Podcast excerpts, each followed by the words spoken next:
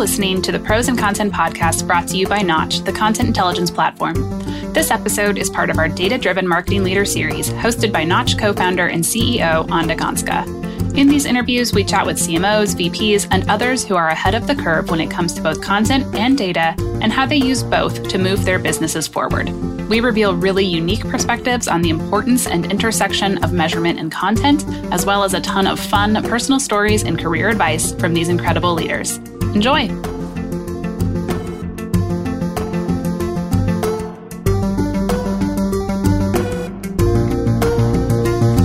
Okay, hello everyone, and welcome to the latest episode of the Data Driven CMO podcast. I'm really excited to have here today with me an amazing marketer who has a ton of experience in all realms of technology. Her name is Wendy, and she's the CMO of SailPoint. Welcome, Wendy. And uh, great to be here. So, Wendy, I always like to get started with a bit of a personal story because everyone's journey to becoming a marketer is very personal. Some people land in it accidentally, some people choose it as a career very intentionally. So, let's start by you sharing a bit of your story as to how you began your journey as a marketer. Yeah, I have, you know, coming from China, I, in the early days, I've always been fascinated by consumer behavior.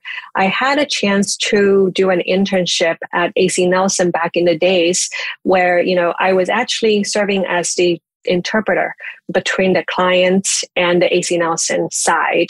The client sometimes it's a foreign national company operating in China, and the AC Nielsen team speaks in local Chinese to interview the focus groups, which are all local people. So I end up being that interpreter role in the early days when I was at school. And I found it fascinating the questions we ask during those market research studies and how that led the clients to realize lots, lots of insights about their business that they never had knowledge about. And that got planted a seed in my mind about you know getting into market research and marketing seems to be a fascinating area and upon graduation from graduate school when i you know came to the states i had the opportunity to join microsoft as a, a marketing manager for the education department. But interestingly enough, I remember that day when I was shopping in Macy's trying to get myself this outfit to start my first day of the job. I got a call from a guy who said, Hey, I am your new manager. Your hiring manager was no longer here, and I don't have a job for you. Oh, well, I started my job in my outfit, but I didn't have a role. And it turned out to be the greatest thing actually happened to me because my manager was super open. He said, let's figure out what you want to do and what skill set you have that you can bring to the team. And thinking about all the options on the table and figuring out what are the other possibilities, I came up with the idea that I want to lead market research for Microsoft, the public sector team I was part of and utilizing all the knowledge I gained from back in the days at AC Nielsen, I was actually able to set that up as a new function. The, the team never had that in the past. And I had the luxury of working with the team, the leadership, to figure out how we use data to gather insights and drive business decisions.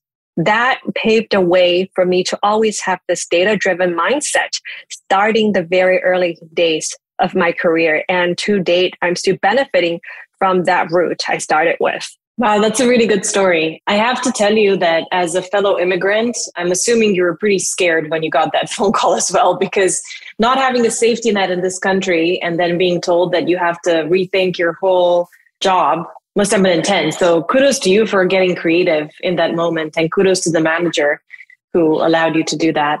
yeah, um, thank you so much. It takes the courage to carve out the road for yourself where you can grow, right? But along that way, having that supportive mentor, manager makes a whole lot of difference. So we just always have to look for that. Completely. I don't think I would be anywhere close to where I am if it hadn't been for honestly a bunch of really great women and men who along the way said, I'm, I'm here for you. And, you know, either I'll invest in you or I'll become your customer, wh- whatever it is. And it's that type of stuff that the dreams are made of. So that's awesome to there hear. you go market research at Microsoft, was that a function that existed there, or did you kind of come up with it together with your manager? So, being such a huge company, obviously there is the market research function. That's at the corporate level. but there are mm-hmm. so many departments within the company that it operate like its own entity. I was part of the public sector team back in the days, and our team, being you know one of the largest sales team, essentially go to market function, we didn't have our own market research. So oftentimes we feel like being in public sector, the generic data that corporate mm-hmm. team would provide doesn't really speak to the unique needs of the public sector audience. So my job at back in the days was to figure out how do I partner with the corporate team to bring insights that's specific to our public sector territory. And that was, you know, quite exciting back in the days. Well, this this answer is so relevant to I think a, a problem and a friction area that actually exists at a larger level between marketing teams and data teams and maybe it's kind of the same problem between data teams and business teams in general, but there's always something that's lost in translation between, you know, kind of a data team or a corporate team and then the actual needs and business KPIs and kind of the flavor of a particular division. So I'm curious, have you seen that in, in, in kind of your role now as CMO across the board? And if so, how have you accounted for it? Yeah, this is a dilemma, I will say these days. It's either you have no data, you don't know where to start, or you have a ton of data, yet you still feel like something is missing. Why I still cannot make data driven decisions. So finding the right balance about what is the data you need? And then what is the business problem you need to solve? I think it's critical to to level set from the get-go right? At the end of the day it comes back to what is the business problem you're trying to solve? What are the key questions you need to answer?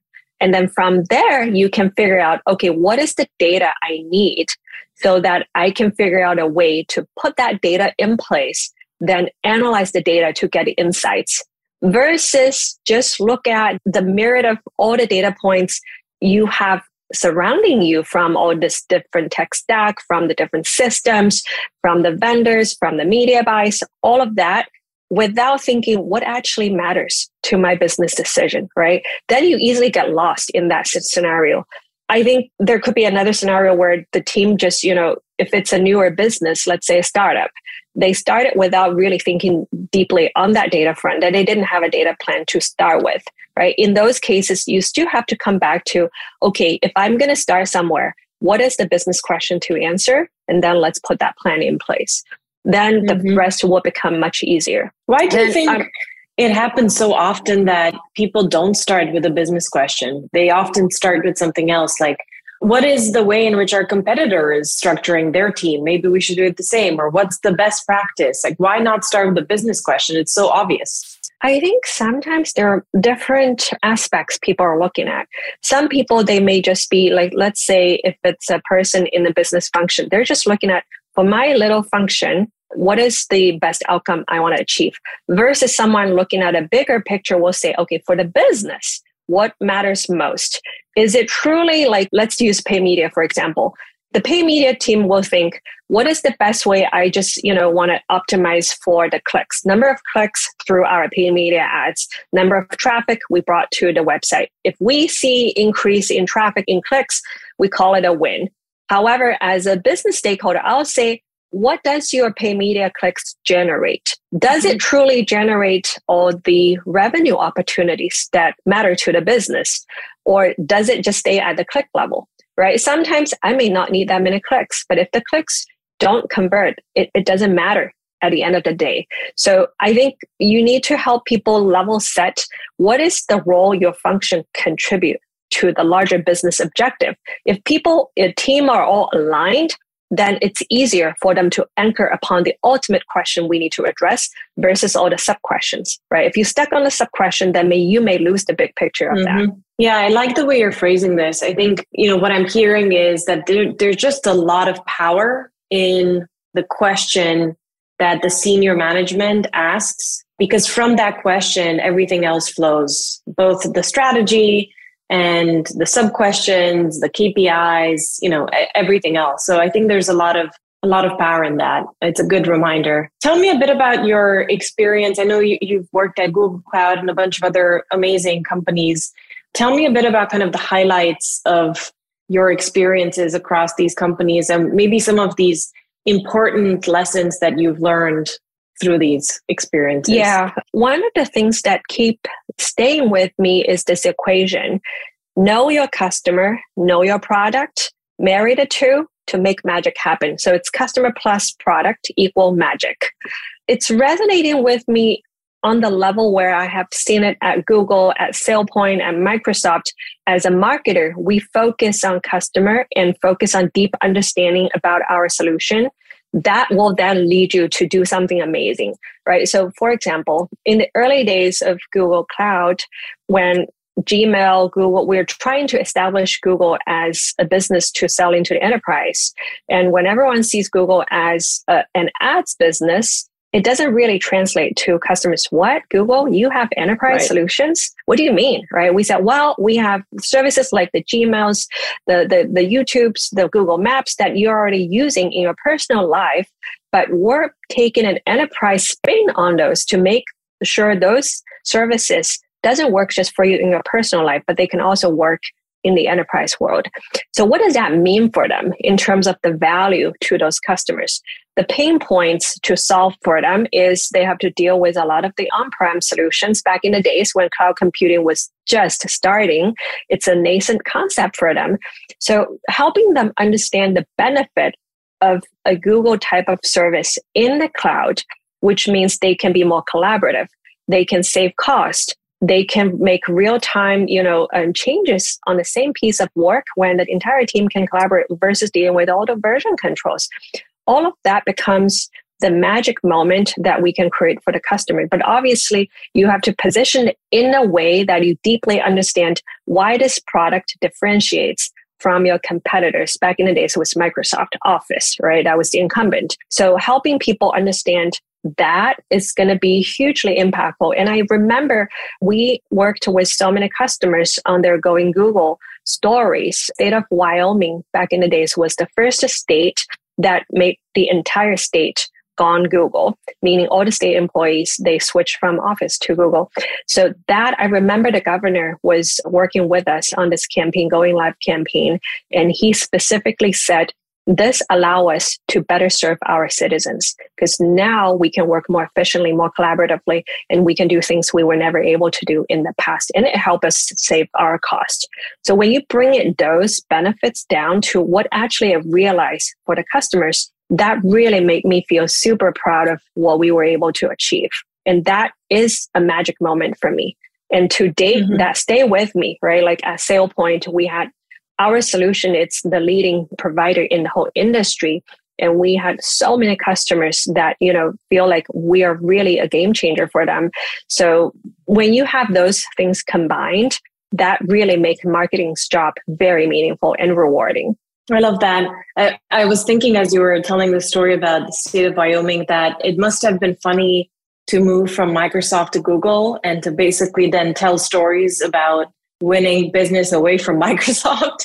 but the point is that at the end of the day, customer stories are gold, right? Like when you have a customer actually saying things like that, and they kind of do your work for you, and all you have to do is just make sure you amplify their voice. Since that's such an important, you know, part of your of your work at SailPoint, I'm curious, how do you guys think about surfacing those customer stories? And as you know, we're passionate about content. You know, how, how do you think about bringing that content to market? Yeah, that's a great one. Oftentimes we generate great customer stories and we were like, how can we make sure more people see it? Right. The, the program we have done successfully at SailPoint is we um, we established this identity champion program where um, we identify specific customers that are really finding lots of value in their utilization of SailPoint services and solutions. And we, instead of us beating our own drum, we say, you know, let us help you tell the story through your own voice. And you will tell the story both internally to your internal stakeholders and externally to your peers and the network, uh, the community we're all part of. In this case, I'm going to just use Home Depot as an example. Home Depot has been a long time successful customer with SailPoint. They're the leader for their identity business. He's been a you know strong advocate for SailPoint in many ways, and he essentially sees the value that SailPoint is a game changer for his business, and he realized there is a lot of lever we can utilize to make sure his stakeholders within Home Depot understand the value his team together with SailPoint bring to Home Depot. So they generated some internal campaigns to socialize the success they have seen from SailPoint in terms of how many hours they were able to save, you know, the cost saving aspect, the risk mitigation aspect of all these benefits. But the things don't stop just internally, right? So we work with him on a campaign where we broadly socialized his success and his team's success through the entire network, customer network of SailPoint. He came to speak at our annual conference and he also, you know, went on some other campaigns with us to broadly publicize his success. And by doing all of this, the internal stakeholders sees the value but also we've generated a lot of interest in asking us, hey, if Home Depot can do this, what can we do to get the same success? At the end of the day, it's not just about SailPoint, our solutions. It's about what is the success we can create for our customers. Going back to that, you know, know your customer, know your product, and then you can make the magic happen. It boils down to the root about how we socialize the content to help more customers be successful. Mm-hmm. That makes a lot of sense. It's a good story. I'm curious if you can take us kind of one level deeper, whether within SailPoint or previous experience. How have you seen successful content teams actually work? You know, we talked about data and the importance of starting with the, the strategic question. I think, you know, content similar to data is a function that sometimes gets lost and and it gets lost in the same way because it doesn't often align with the business a lot of teams actually hire content leaders from outside of the brand world and from kind of the media world. And so anyway th- there's there's quite a bit of work that we've seen our customers have to go through to actually align their content team with the business to create a structure for the content team to do well. So i'm curious how have you guys at SailPoint or in previous roles thought about creating this this team and organizing it yeah, some of the successful practice I have experienced, um, you know, it always starts with define the goal for the content. What are we trying to achieve by creating specific content? Is it to increase the brand awareness? Is it to help drive the demand? Is it to help customer adopt our solution faster? Right? On which dimension are we trying to achieve the goals? That's the number one. Number two is who is your audience? Who do you want to target for the specific content? As marketers, we often say, oh, who's your ICP? So in this case, who would be the consumption, the, the person to consume the content? Is it a C level? Is it developers? Is it practitioners? And that will determine the altitude the content would focus on where it, you know, the type of content you can create. And then the content creation process, once you define the goal as the audience, itself requires a lot of collaboration across the marketing teams. It oftentimes starts with our product marketing function, really providing, you know, what is the messaging foundation? What are the customer's problems based on the ICP you're addressing? Those are the key things we need to address. Then it comes to, you know, what is the uh, form factor of the content? Are we talking about video? Are we talking about podcast? Are we talking about an interactive demos or some interactive digital asset we can do, right? Then you figure out once all of that is put together, then you start to think about what is the placement strategy? Where should that content show? Is it on the internal website only? Is it via the sales reps? Is it direct comms with customers? Where should we maximize the visibility of the content to make sure it's landing in the people we want to go after? And then oftentimes, this is the, the last piece, it's what people sometimes forget about is to measure the outcome of the content. What is the performance we have achieved? And knowing this is not something super easy because marketing doesn't operate in single lanes. Everything is intertwined. It's oftentimes hard to say, oh, we are successful because of this piece of content, right? Deliver this much outcome. But to what extent can you still uh, measure the effectiveness of the content? Can you track its uh, traffic metrics? Can you track the engagement metrics? Can you track what's the next level of action that is triggered by this content engagement? And can you track what type of people consume the content? So all of that will then, if you do this consistently across all the content you generate, then you naturally start to formulate some lessons learned on this type of content work for this type of audience in this kind of setting with this kind of format, right? And that allow you to then build a strategy to iterate, build a robust content strategy across the board for all the programs we try to do. I love that answer. And obviously, as you know, content measurement is very close to our hearts. You're right, it's such a difficult thing to do, but increasingly more important as more and more brands are becoming media companies and using their website as a mechanism to, to bring in people, to bring in customers. So, tell me a little bit about how you think about the customer journey. Marketers are very opinionated about this. Some people like the notion of a funnel, some people hate the notion of a funnel. How, how have you seen this done well in, in the past, and how are you thinking about it at SailPoint? The customer journey is let's just focus on the enterprise B2B space where we operate within, because um, B2C can be a bit different, right? In the B2B space, the customer journey is going through some evolution in the past few years, as I have noticed. In the past, you know, Gartner has some studies shown customers, you know, they spend a lot of time with sales reps to get acquainted, to learn about a product, and sales close a deal with them, move on, right? But these years, especially triggered by COVID, a lot of things become digitized and customers journey itself it's evolving in the sense that they may not be spending as much time with sales as they used to. Instead they're spending so much time on their own within their own community trying to learn about a product learn about new solutions get insights do comparison. And then until when they get comfortable they don't engage sales. But when they do engage sales the deal cycle goes much faster and you know sales you know the, the deal cycle it's accelerated. Win rate it's increased. When when you do have such a customer who's well prepared.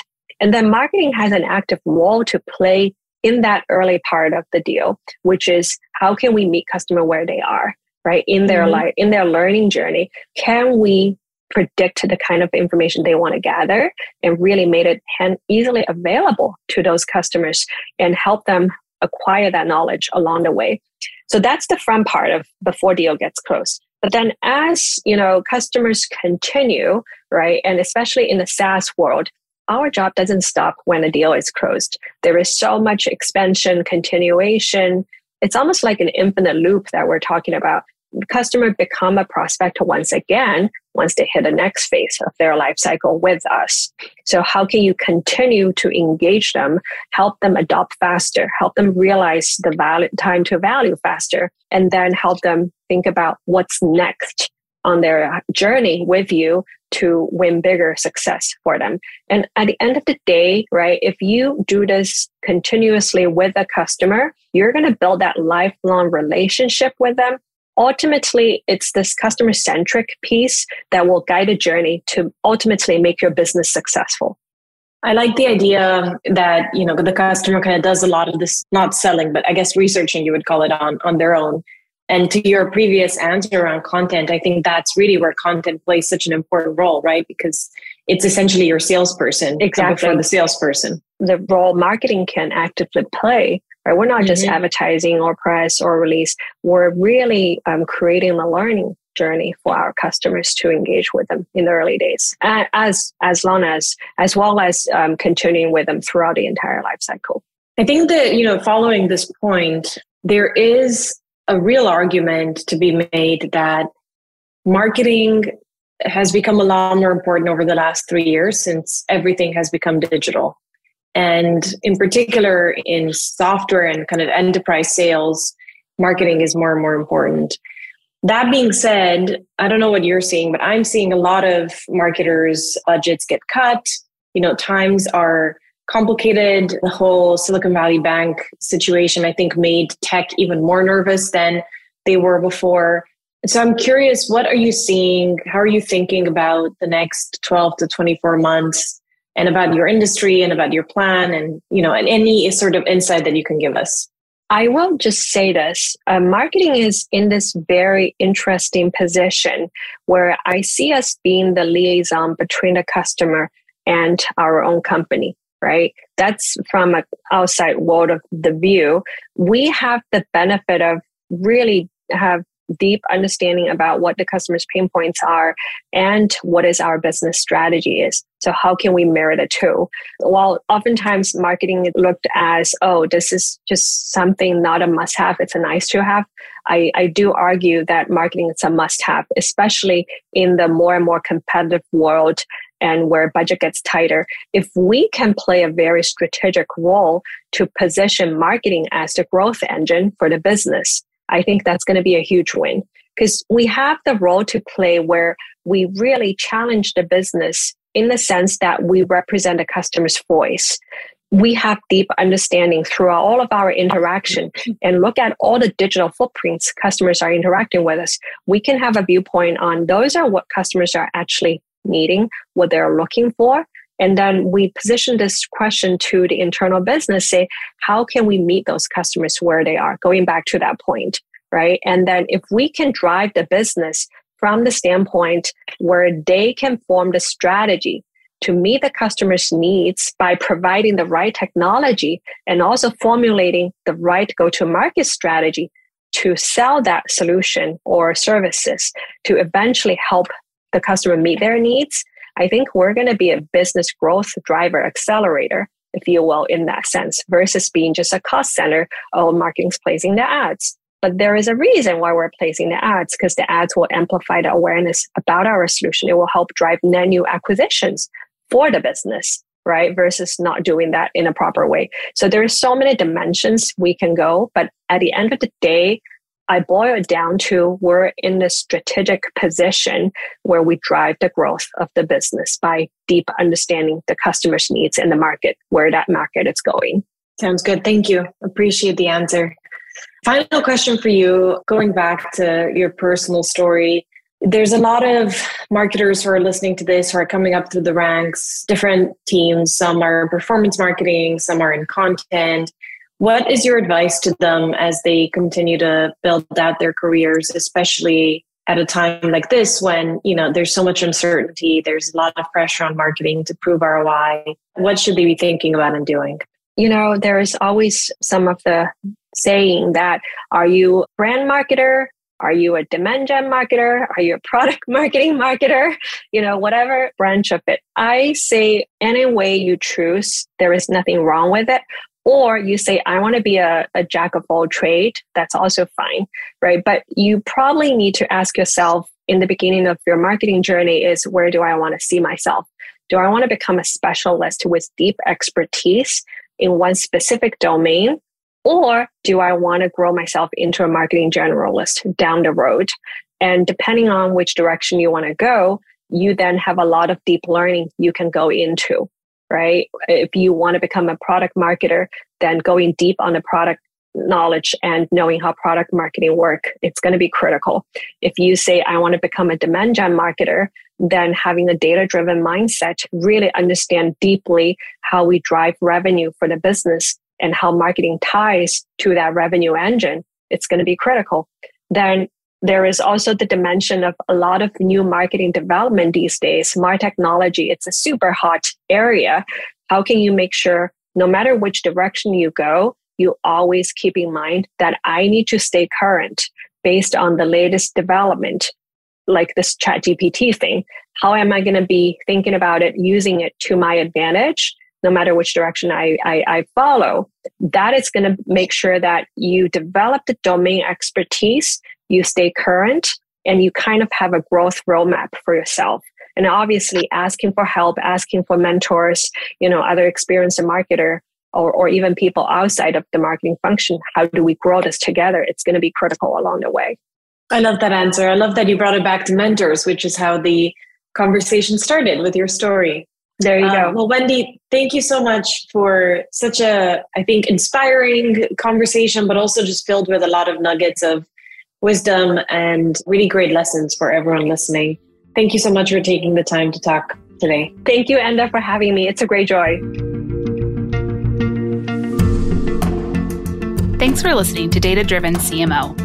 Take a moment to subscribe so you can drop in on future conversations with CMOs who are ahead of the curve in content and data, using both to move their businesses forward. Learn more how the right data can reveal your organization's true audience journey at knotch.com. That's K N O T C H.com. And thanks for listening.